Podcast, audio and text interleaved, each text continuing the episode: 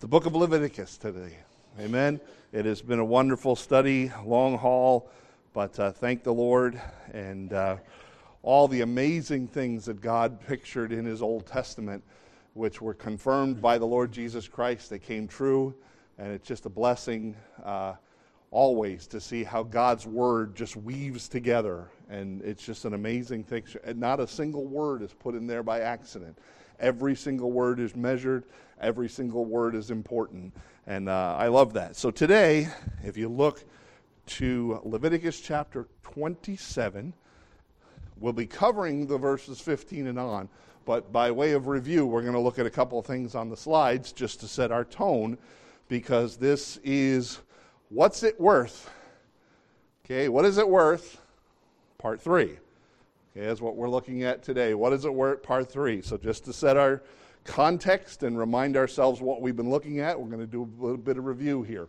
All right, number one, in the first verse, it says, If a man make a singular vow, all right, so talking about if you are making a commitment to the Lord, and that word singular again is not defined as opposite of plural, it means a great, a uh, difficult, an important, an exceptional, a marvelous. If you're going to make that kind of promise to God, it is going to cost you.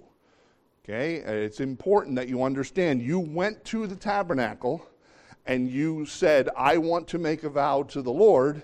And then the priest put his hand out and said, That's 50 shekels of silver. Okay? Or, and we looked at all the graduated parts of that. I'm not going to review that.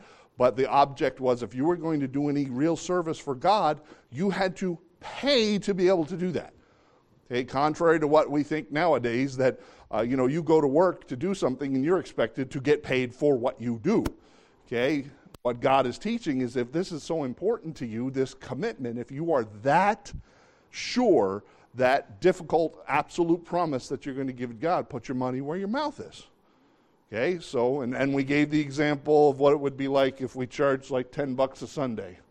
Right? Come on in. Everybody's got to give, give $10 to come inside the building to be taught from God's Word. Okay, that would clean out a lot of churches real fast. Okay, you know, and I think a lot of us wouldn't have a problem with that because we love God's Word. But there are so many churches full of people that are there just as a habit, okay, just as a tradition and are they really willing to pay that kind of investment? Okay, and we talked about that. Imagine now, all right, so you have a family of seven, that's 70 bucks. And then, by the way, if you're going to put your kids downstairs in their classes, it's going to cost you extra money because there's more people involved, right? We'd, we'd start thinking twice about church because we've developed sometimes in our culture what's in it for me as opposed to what can I sacrifice for God. So we'll keep going on by way of review, what amount would you give for the opportunity to serve God? Psalm, Psalm 119, I'm trying to make one of these. I don't know if you have a life verse. Everybody say, What's your favorite verse? What's your life verse? I don't have one. Okay, there are so many that are good ones, but this is an amazing verse if you guys want to write that one down. What shall I render unto the Lord for all his benefits toward me? What can I possibly do? Father, how can I serve you? What is something I can do because of all the wonderful things you've done for me? Isn't that amazing? God is not expecting us to do things because He wants to, He's keeping track and He's going to punish us if we don't. We do it because we love Him, because of all the amazing things He's done for us. Okay, keep going. And then the Romans chapter, this verse, I hope many of you have memorized this. I beseech ye, therefore, by the mercies of God, that you present your bodies a living sacrifice. What can I render to the Lord for all he's done for me? I can become a living sacrifice. That word there is also the foundational word for the word Holocaust. Okay, we know that word from a lot of the uh, things that happened to the Jews, that it's a total burning, a total consumption. How can I consume my whole life by serving the Lord? Okay, a living sacrifice, holy and acceptable unto God, which is your really difficult service. No, it's a reasonable service. If God owns us and He's done all these wonderful things for us, what can I do in return for Him? What a privilege it is to serve. Keep going. How much of a privilege is it to serve? Keep going how much to support the ministry. Or so we looked at you had to give money if you, as a human being, wanted to be involved in this ministry. Then we looked at if you were going to involve your, the labor of your hands, your income, your, your work, and it's how much to support your ministry and your income. And then we looked very carefully on make sure you're careful when you vow a vow. Don't you break your promise to God. And why is that? Because God's going to punish you? No, because God never breaks a promise to us. If we are His children, His priests, His people, and we reflect Him, we are Christians, then we ought to make a vow and keep the vow. Because that's what He does. God never breaks a promise, do we? Yep, unfortunately. And then God says, listen, if you're going to make that singular vow, let's better not, just don't even make it. Then make it and then break it. Just don't even say it. Okay, if you're going to make a promise, keep your promise. Look, next slide. Keep your vow. If a man vow a vow unto the Lord, or swear an oath to bind his soul with a bond, he shall not break his word. He shall do according to that what proceedeth out of his mouth. God is very careful that if you're going to make a promise and you're going to say something, keep your promise. Right? And that's why sometimes some of you you walk and say, Can you do me a favor? And in my mind, I'm going, Oh, what do I say?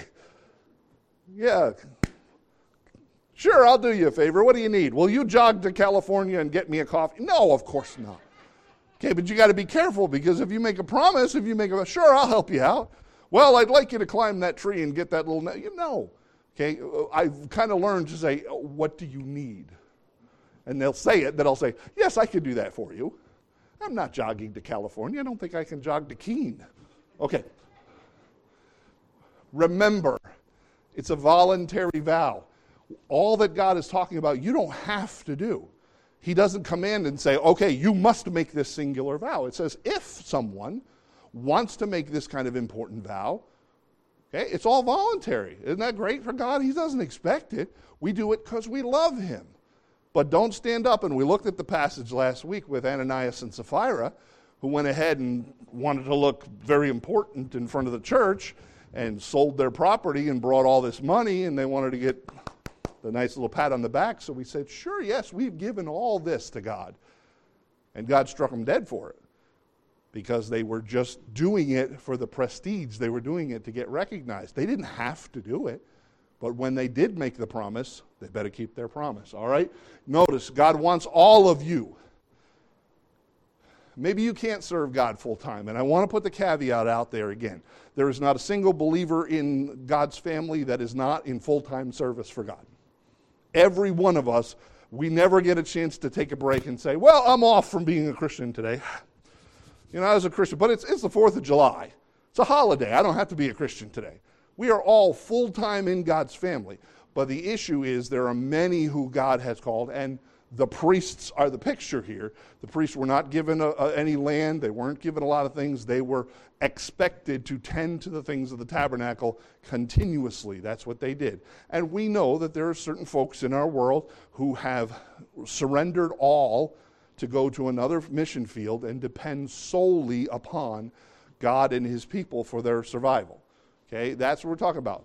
We are all 100% 24 7, 365 in God's service. Okay, but there are those of us who God has chosen to put as in the carpenter mission field, or in the plumber mission field, or in the accountant mission field. Okay, we are not all going to be living, and uh, I think Dan will get there uh, in Second Timothy or which one it is, where it says, you know, living off the Word of God, off of the gospel. Okay, that Paul addresses, and I'm sure I'm not going to jump ahead of that because Dan's going to cover that r- very well when we get there. Okay, but he still wants all of you, but each and every person can still be involved. So, again, and I'll just address this again, this is all review, so we remember. Only the Levites could be priests, and only the priests could work in the tabernacle. So, if you were somebody from Dan or Asher or Naphtali, any of these other tribes, you couldn't go into the tabernacle and serve. But God still said, if you from the tribe of Dan or the tribe of Asher want to make this kind of singular vow, I'm going to make a place for you to be able to do that. So maybe you can't go in and tend to the table of showbread, and you can't tend the lights, you know, on the golden candlestick. You can't offer incense on the bread. Listen, he still makes it so that all of God's people could be involved together. Okay, and we looked at those verses where, you know, those who stayed by the stuff get the same reward as those who are on the front lines. Okay, so listen, I've never been to Mexico where our missionaries are. I have been to the Philippines, thank the Lord for that. I've never been to Guam, where some of our missionaries are. I've never been to Israel with some of our missionaries. Some of our missionaries are. But you know what? Because we give and we pray and we're a part of that, that by Paul's own admission, is on our account. Okay, we are partakers in that because I'm, I may be a, a big guy, but I can't be everywhere. Okay, it's, I'm expanding, so I'm taking up more space than normal, but I can't be everywhere. But we still get to participate in that. So today, we're going to be looking at a man can be when a man sanctifies his house wholly unto the Lord. So let's read these first verses here, 14 and 15 together.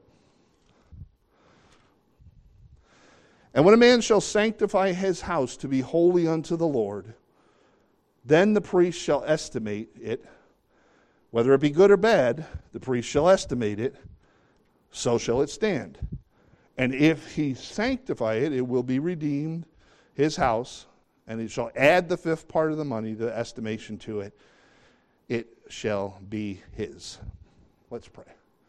Heavenly Father, I thank you again. You give us some more pictures and understanding of this concept of what is it worth? How much are we willing to give? How much are we willing to be a living sacrifice in your service? Lord, one of the most amazing privileges, and I don't think we will ever understand that until we stand before you, Father, the privilege it is to be a part of your ministry. That, Lord, we will see things and, and you will open our eyes to, to the involvement that your Holy Spirit puts in our way. And, uh, Lord, the opportunities. And, Lord, I just pray that we would ne- never take it for granted. Lord, you have left us here for the express purpose of serving you in this world. So, Father, thank you for that and help us to at least get a concept of what it's like to be serious about that. Father, thank you. In Jesus' name, amen. So, we're looking at number one, again, in the Old Testament, we understand when the, the wording here if you were going to dedicate your house to the Lord.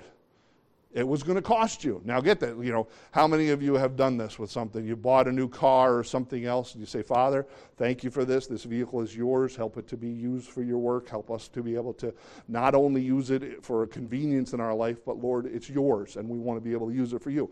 Lord, thank you for this home that we have. Father, help it to be an open and a welcoming place. Thank you for all that. I'm talking about a physical piece of property, all right?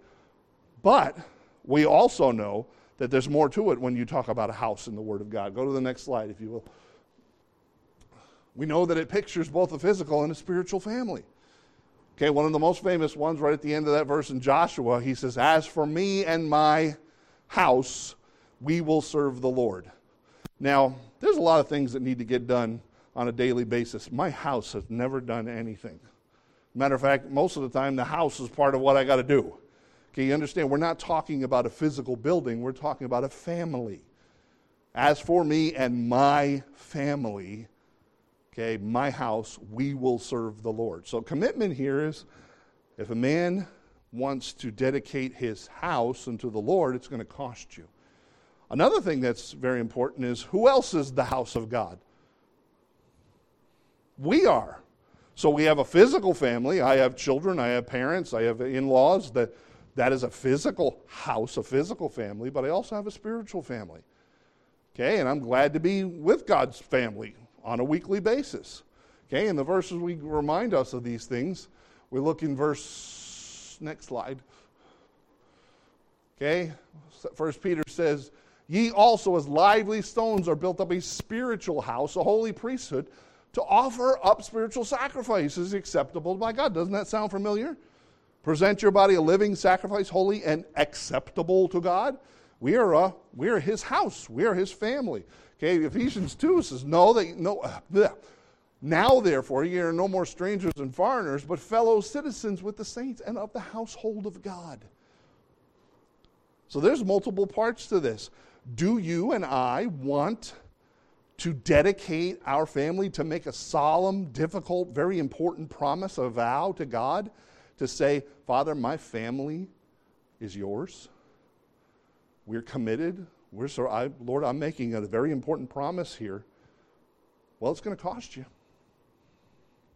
It's an important decision. Can't just say those words. We come up and do baby dedications sometimes when the little ones come up, and honestly, it does absolutely nothing for that child. Okay? It's dedicating the parents to raise that child to serve the Lord.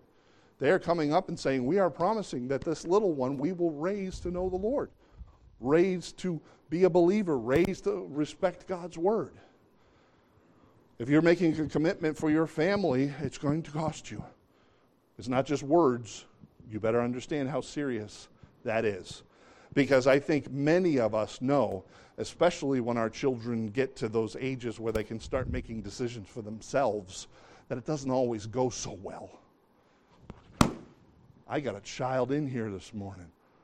All right that when they have to start making their own decisions, okay, when they're little, I can make a decision and put that foot down and say, because I said so. Okay, that don't work anymore. It's important. It's going to cost you. There's a lot of sacrifice and a lot of things that have to be offered.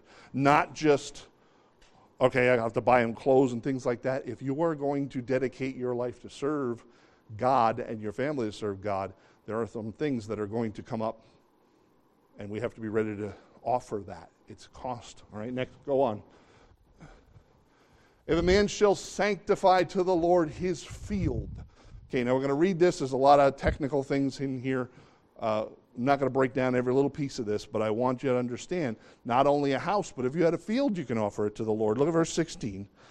If a man shall sanctify unto the Lord some part of a field of his possession, then thine estimation shall be according to the seed thereof, and a homer of barley, and the seed shall be valued fifty shekels of silver. He shall sanctify the field from the year of Jubilee according to the estimation it shall stand. But if he, if he sanctify the field after the Jubilee, then the priest shall reckon unto him the money according to the years remaining, even unto the year of Jubilee, and it shall be abated from the, thine estimation. And if he sanctify the field, um, if he that sanctified the field will in any wise redeem it, then he shall add a fifth part of the money to the estimation unto it, and he shall be, uh, shall be assured of him. If he will not redeem the field, or if it be sold the field to another man, it shall not be redeemed any more. But the field, when it goeth out in the Jubilee, shall be holy unto the Lord, as a field devoted, and the possession thereof shall be the priest's. And if a man sanctify unto the Lord a field which he hath bought, which is not of the fields of his possessions, then the priest shall reckon unto him the worth of the estimation, even unto the year of Jubilee, and he shall give thine estimation in, the, in that day as a holy thing unto the Lord. And in the year of Jubilee the field shall return unto him of whom it was bought, even to him whom it the possession of the land did belong. A lot of stuff there. I'm not going to teach about the year of Jubilee. We already did that. Okay, there was a whole chapter about the year of Jubilee. Um, go back and listen to that if you'd like to. The issue here is you can dedicate a field to the Lord. All right? Now, let me pick your brain for a second because spiritually you should have some little red flags going off in your head. If I were to talk about the word field, what does that mean to you? Now, granted, I understand that it talks about a piece of land where you're going to grow stuff, right? But in spiritual thinking, what is a field? What's that? People that need to get saved, okay? A place where God has put you to be a witness. Go to the next slide, please. Okay? It pictures a place that God has given you. We use the word mission field all the time, don't we? We don't say mission country or, you know, mission, you know, we talk about a mission field because that was what God has used all through His Word to remind us that there is a world of people out there who need to hear the gospel. All right, and there are many. We'll be referencing here just a couple of Jesus' parables himself who talk about the field and use it as an illustration. That field is the place where God has put you to be a witness for Him. Now, again, we talked about this sort of full time thing a minute ago where you can go to the mission field in Honduras and leave your home and leave everything that you know and go and 100% cast yourself upon God and said, You're going to have to take care of me. Okay? Or you can have a mission field uh, with your plumbers, with your coworkers, with your neighbors. How many of you have hobbies? Okay? What do you do? Do you go bowling? Do you go hiking? I know one of the big things that have been a part of this church in years past, and Dan, when he's here, we, he still goes and gets involved with the motorcycle ministry. How many times do we get, have that? Where it's a bunch of people who own motorcycles and get together, and that can be a field of ministry. Now, let me put you, tie these things together. God is saying, if there is a certain field that you want to dedicate to the Lord, well, what's your field? Have you ever thought of giving your field to the Lord? Now, again, I understand back in the Old Testament, we're actually talking about dirt and stone and everything else where you can grow plants. That's the issue. But where is God placed you to be a witness for Him? That's your field. Have you dedicated that field to the Lord? We just talked about houses and cars and things like that, where we've gone and said, Father, thank you for this home, help it to me. You ever step back and say, Lord, thank you for this job you've given to me because these are the people now that I get to live my life for Christ in front of? This is my mission field. Have you ever dedicated that field to the Lord? If you do, it's going to cost you. How many of you got that? Oh, huh, I didn't know you were one of those Jesus freaks. Okay, that's why when I was in construction, even being as an ordained minister, ooh, such an important term, right? Um, I wouldn't introduce myself as a pastor because I didn't want everybody to go, oh, yeah, you go work over there. The rest of us are going to be here. Okay? I would just introduce myself as a fellow carpenter. And then down through weeks and sometimes months, somebody would say, You don't ever swear, do you? And thank the Lord that that was something that the Lord helped me to control. Not, and again, please do not think that I am above that. Words pop into your mind sometimes and you can't help it. But it's what comes out of your mouth with the testimony, right? And I'll say, no. And then they'll say, how come you never join us on a Friday night when we go out drinking? Sorry, I'm not into that.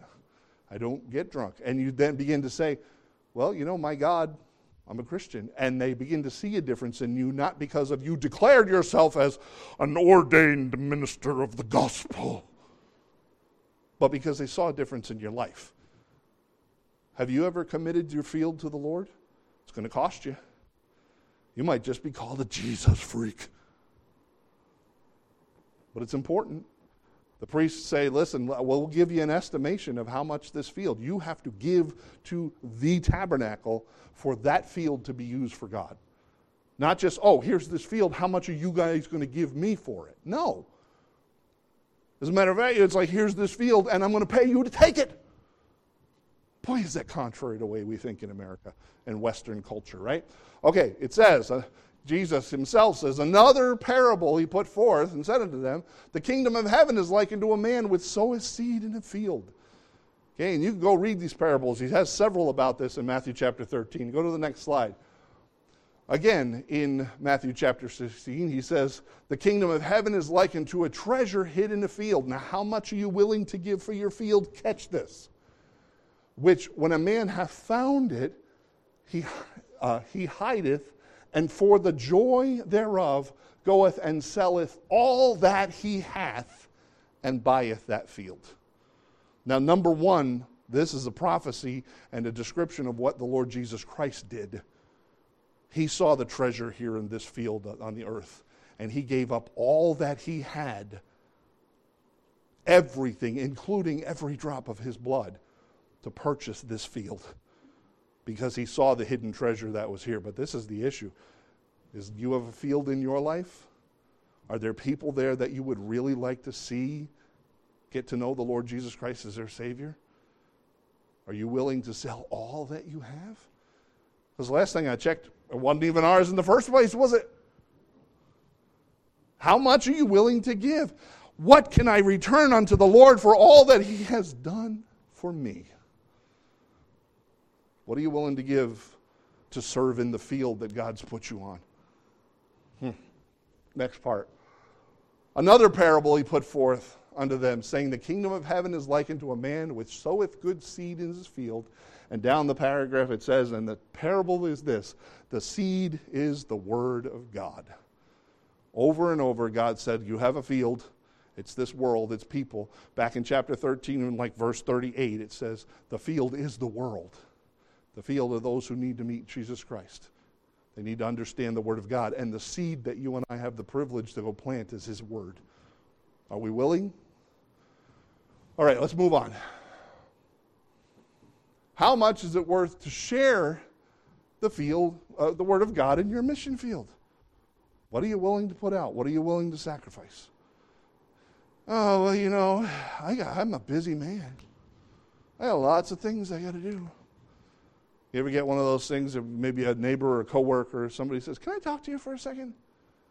Oh, well, well you know, uh, well, I, uh, how about, uh, here's a big one putting aside your fear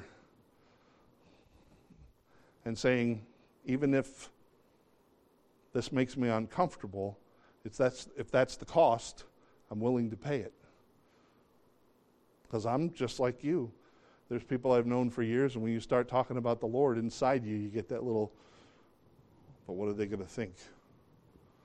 What are they going to call me from now? What if they reject what I'm saying? What if they don't like it? What if I lose them as a friend? Or are you willing to sacrifice that for the Lord? How much? Next slide. Oh, notice the cost to you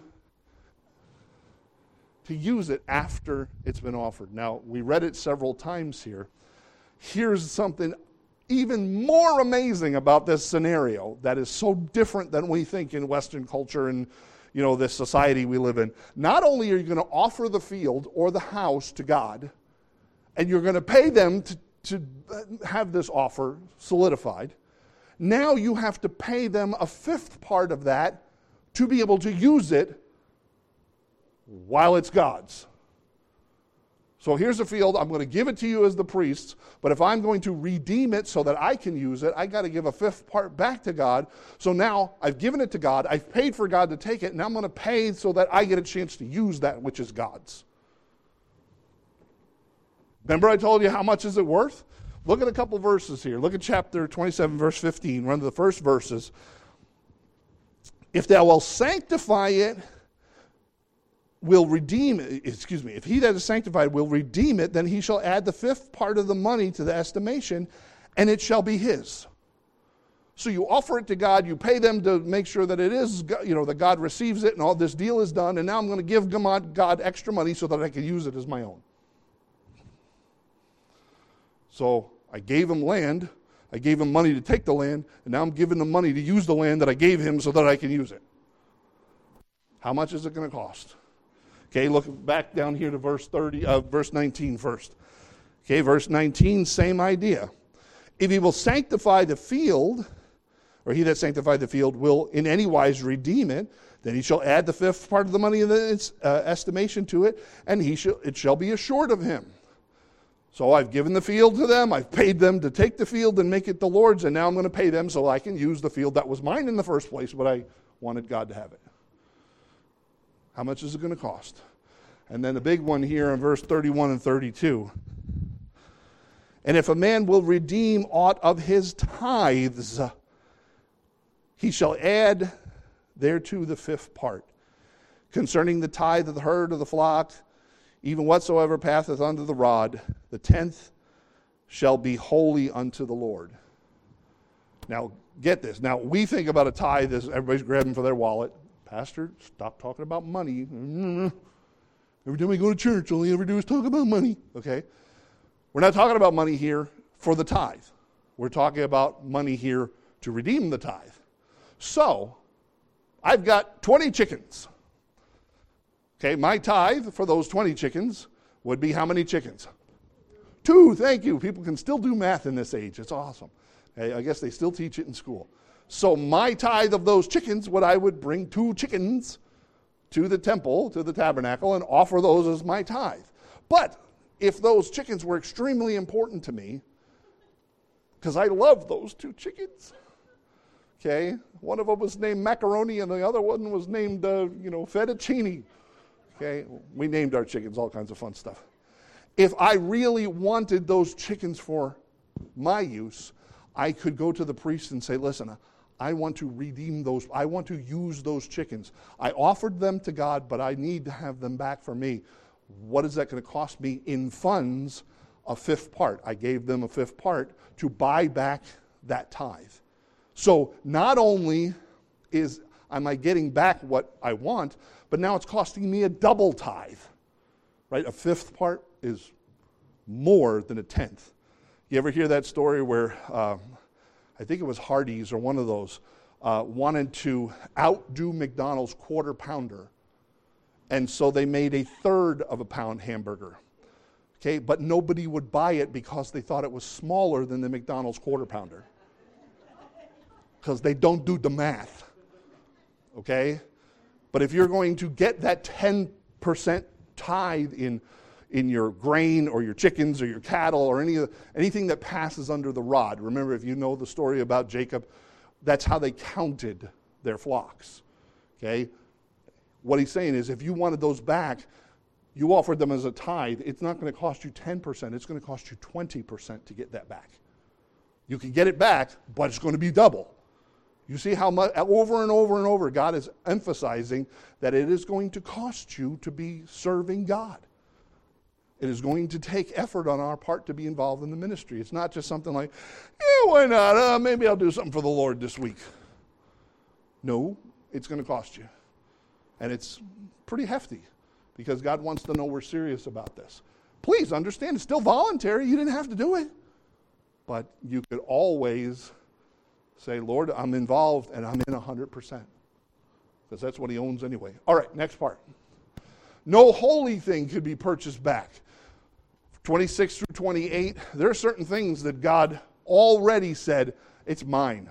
You didn't give it to me, it's mine.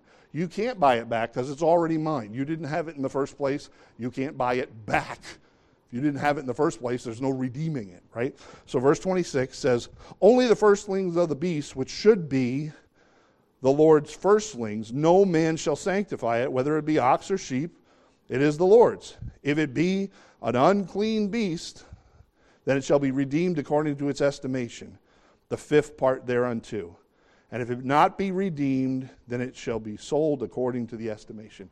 God says there are certain some things that are mine. Back in the law and other places, it talks about that firstling of the flock is automatically the Lord's. You don't get a chance to say, oh, this is the firstlings. Well, I'll give this to the Lord. Won't I look important? No, it was already God's. You had no choice. You brought it because it belonged to Him already. That was not a volunteer offering. So there's certain things, and this is where I want to make this point clear. Certain things we can volunteer because it's a free will offering, we do it. There are certain things that God expects. Okay? There's a difference. If God, if you are, um, trying to stay away from a family illustration that happened between my brother and I. But if you uh, get on a website and you see this deal about uh, you're going to buy a, a lawnmower for 200 bucks, and you show up and you give the guy 200 bucks and you feel like you're doing him a big favor, no, you're not. You agreed for 200 bucks. You gave him 200 bucks, he gave you the lawnmower. That's the deal. You don't pat yourself on the back like, yeah, I just gave that guy 200 bucks. Isn't he a lucky guy? No, when you give to God what you've already agreed is God's, there ain't no bragging on it. Okay, and Paul talks about that several times about, you know, if you're going to do what is expected of you, don't feel proud of yourself. That's what's expected. Okay, it's the over and above, these voluntary offerings, that we have a chance to make a special promise. But the point is, if it's already holy unto the Lord and it belongs to God, don't feel good about giving it. Okay, these rules don't apply. All right? Next part the shekel of the sanctuary. And this is where I told Joyce when she asked a question about a shekel back then, and we talked about what the value of a shekel is, and the value of a shekel changes depending on, uh, well, I don't want to bring up this political subject, but how many of us remember how know that the dollar, the value of a dollar in America changes? Okay, it's kind of that same concept. Um, so, but I want you to understand this was not a shekel by governmental standards. This was the shekel of the sanctuary. Okay? What the key to it is, is there is an absolute standard with God. You don't go, oh, well, you know, in the world it's worth a little bit less today, so. No, God has an absolute standard. His standard does not change. It is the same. That is why this is carefully called the shekel of the sanctuary in those other ones. Um, God has an absolute standard. It is His Word. Okay, there's one thing that He's given to us that is absolute. It is the authority. There is no change in it. Okay, we have to recognize it as an absolute standard. Now, hang on to your, uh, well, you know, tighten up your suspenders here for a minute because I'm going to say a couple of things that may make you go, whoa, whoa, whoa. Hang with me for a minute, okay? Not just any word of God, he always, always, always has an absolute standard. Okay? That absolute standard at this point in time is the King James Version of the Bible. Now hit the button. Wait. Before you get wound up. All right? We preach out of the King James Version here. You go to the next slide. Before you get worked up, I'm not saying that there are not other Bibles you can read. Next portion of the slide. Dan and I, we read and sort other versions all the time to learn because our language is complicated. Okay? We just talk about words nowadays that you use that uh, are different. You know, how many, here's a good word for you the word gay. Go back 70 years, what did gay mean? Happy. You know, it, it meant you were having a great time. That word's totally different now, right? So we have to adjust sometimes to our language to make it pertinent. Here's a big one for you Every time we get up here and preach, we paraphrase the Word of God. Right? We're just reading these verses. I don't just get up here, read the verses, amen, and walk away. We share what those verses mean in what God has taught us. So we are continuously doing a little additional translation and additional commentary to what God is. That's what preaching is. But God has always had a standard. Okay, in our church, we understand that standard is the King James Version, but there are times where we will quote and read from other versions. And again, if you are reading a different version, don't you dare leave here and say, Pastor said this is terrible, I need to throw it in the trash. I never said that. Okay, but all down through history, every time period, there has always been a portion of Scripture or the Word of God Guys, we're talking about this in Job that was passed down orally, okay, that they understood the truth even back then before they had a written language. Every time period has an absolute truth. Keep going. Today, there's only one reliable translation in English. Okay? There was one made in Spanish. Okay, that is reliable. The key to this whole situation is is there one more on this slide? All right, go ahead and push the next one. Okay, remember, there are versions being translated at this very moment.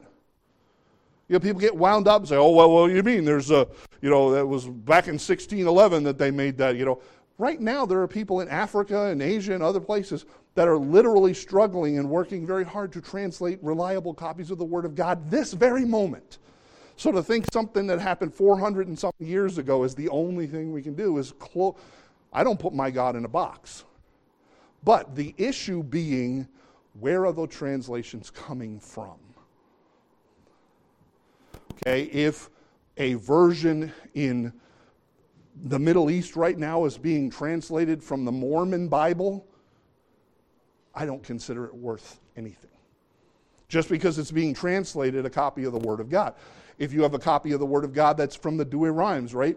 From the Catholic Bible, there are problems with those versions of the Scripture because the originals that they were taken from, there are mistakes. Okay? And you could come talk to me later. Did I write that? Yes, I did. Come see me later. There are over and over, there are instances where we can make this clear. Okay?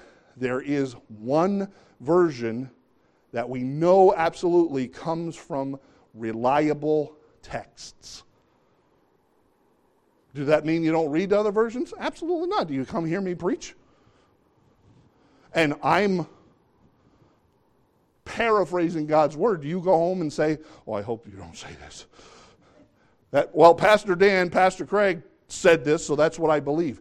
Don't you dare do that. You open up your Bible and you make sure that we are right. Because we are not the translator standard. We believe that there's an absolute, and we'll take that absolute and we'll bring a bunch of things in to help us talk about it and understand it better. But if you take my words as a translator and paraphraser right now as gospel truth, don't you dare. Because we have a standard. Now, again, there's truth to this. I can talk to you about it later. I'm not here to fight about this, you know, or give you any concept that, that you know, oh my word, I, Pastor. No. I just want you to understand that God has always had a standard. Now, if you have the idea, and here's my point that I'll probably end this part of the conversation with, is if you have an idea that every version of the Bible that has been produced is good, then we have a problem. Because there's some of them that are absolute trash. That's the point I'm trying to make. There's ones that are really good for our learning. There are other ones, a Reader's Digest condensed version of the Bible. Be careful, please. That's my point. God has had a standard and I mean, from the Geneva Bible and the Tyndale Bible and the Wycliffe Bible, and before that, this part of the slide. You know, God is a translator, He knows how to translate. We think, oh, that was written 4,000 years ago and don't touch it. No, God's a translator. He translates His word all the time. As a matter of fact, the Gospels that Jesus and the disciples spoke in Aramaic, right? That was the language that they spoke. But what was the Gospels written in?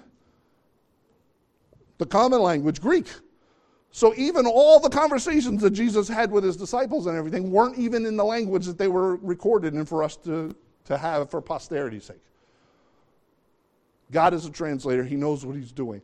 When it says all scripture is given by inspiration of God and is profitable, I believe that doesn't mean when Samuel finished putting the dot on the, the end of his thing that God was done taking care of that copy of Samuel. He's been guiding it through history.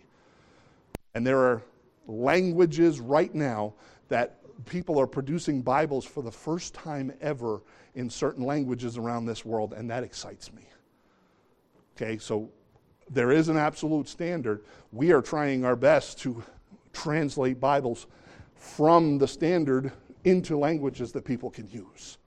Keep that in mind, please. Okay, someday there may be another English version of the Bible that is just as reliable, but the majority of the ones that are out there are taken from originals that have problems, that there are mistakes, that there are omissions, and they're very easy to see. They're not hard. So the object is just be careful because God has a standard. You believe God has absolute standards? Okay, now I'm not telling you you believe the Bible, you believe that God has things that He says are right and wrong.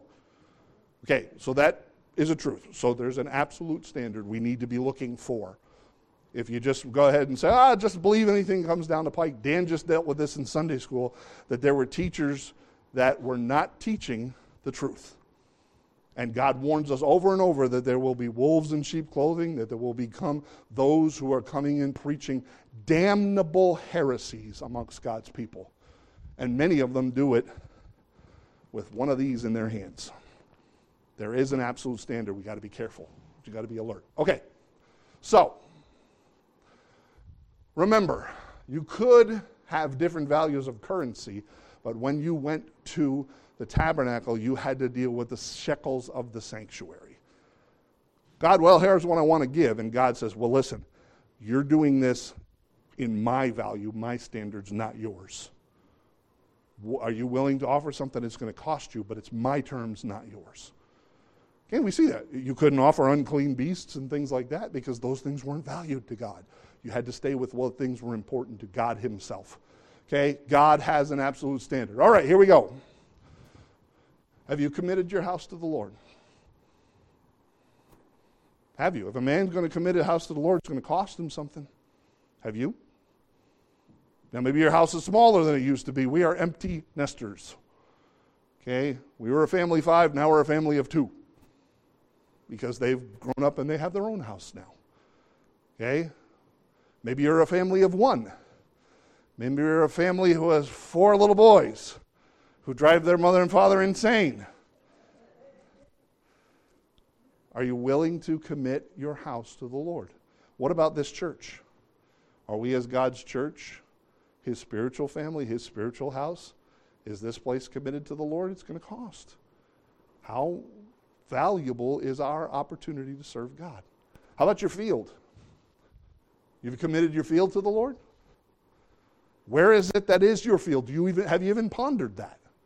Maybe this is the first time you ever thought of it. Well, I don't go to a mission field. Yeah, you go to a mission field probably every day. Where's your mission field? Have you committed that to the Lord? Have you said, Father, whatever it takes to reach this field, I'm committing it to you. It might cost me something, but I'm giving it to you. It's yours. Last bit you have God's absolute standard. Again, not floating through this like, well, whatever, I'll watch this clown on the TV, and then I'll watch that guy on the TV, and then maybe I'll watch a couple of good ones on the TV, and then I'll go to church. You got to understand, not everything out there that uses the name of Jesus Christ is truthful. You have to be looking carefully at certain things. Okay? That's all I'm going to say. Take it with a grain of salt. You know, if you go and say, Pastor told me not to read my Bible, you, I'm going to punch you right in the mouth. Okay? But understand, we want to try our best to find out what God's truth is always. Always. And that means this fella standing right here, right now, wants you to make sure that what we are sharing together is God's truth. Always. Always. Double check us, please. Because I make mistakes. And Dan was talking about guys coming out of Bible college. I remember I was one of those guys. And in Bible college, they do that rah, rah, ree thing right there. Let's go. You're going to take the world. You're going to change it. You're going to go out there for God. Rah, rah. Woohoo. You're the best thing that's ever happened to the gospel. They'll say stuff like that because they just want you to go out there like, yeah, I'm so excited. Okay, but you go out going, uh, okay, they told me to say this, so that's what I'm going to say. And until you start understanding, like, wait a second, that professor said that, but when I actually look at God's word, it's not really what God's word says, is it? Because this is the standard. Not a professor, not a pastor, the word of God. Do you have an absolute standard? Okay, read it, study it, learn it. Let it change your life. Amen. Ponder those three questions as we pray. Father, again, what a privilege. Lord, I don't think I can emphasize that even. We are a bunch of messed up people. But Father, you use messed up people. David, the adulterer, planned a manslaughter lost a child. Moses killed a man. Father, over and over, your word of God is full of people who were messed up. But you still chose to use them. What an amazing God you are in that you allow us to be involved in something so precious as your service. But Father, it doesn't come casually. It ain't for the couch potato. Father, it's going to cost. It takes effort, it takes a singular vow. If we are going to voluntarily step up and say, I want to be involved, Lord, then it's a difficult, costly, important decision that has to be weighed carefully. And so, Father, we've looked at a couple of things here over these last few weeks. Number one, if you're going to give your life to the Lord, Number two, if you're going to give your finances to the Lord.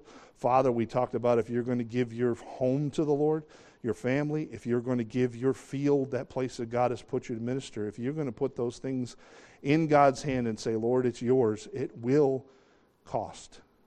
So, Father, help us to be careful, not vowing vows that we can't keep. We're not trying to do this to impress you or anybody else, but if it is something that you've truly laid on our hearts, we don't make promises, Lord, and not plan on keeping them. But if we are going to vow those vows, we have to realize how important those things truly are. Lord, thank you again for the amazing privilege to walk as children of light in this world of darkness. Help us to take it seriously. Father, thank you in Jesus' name. Amen.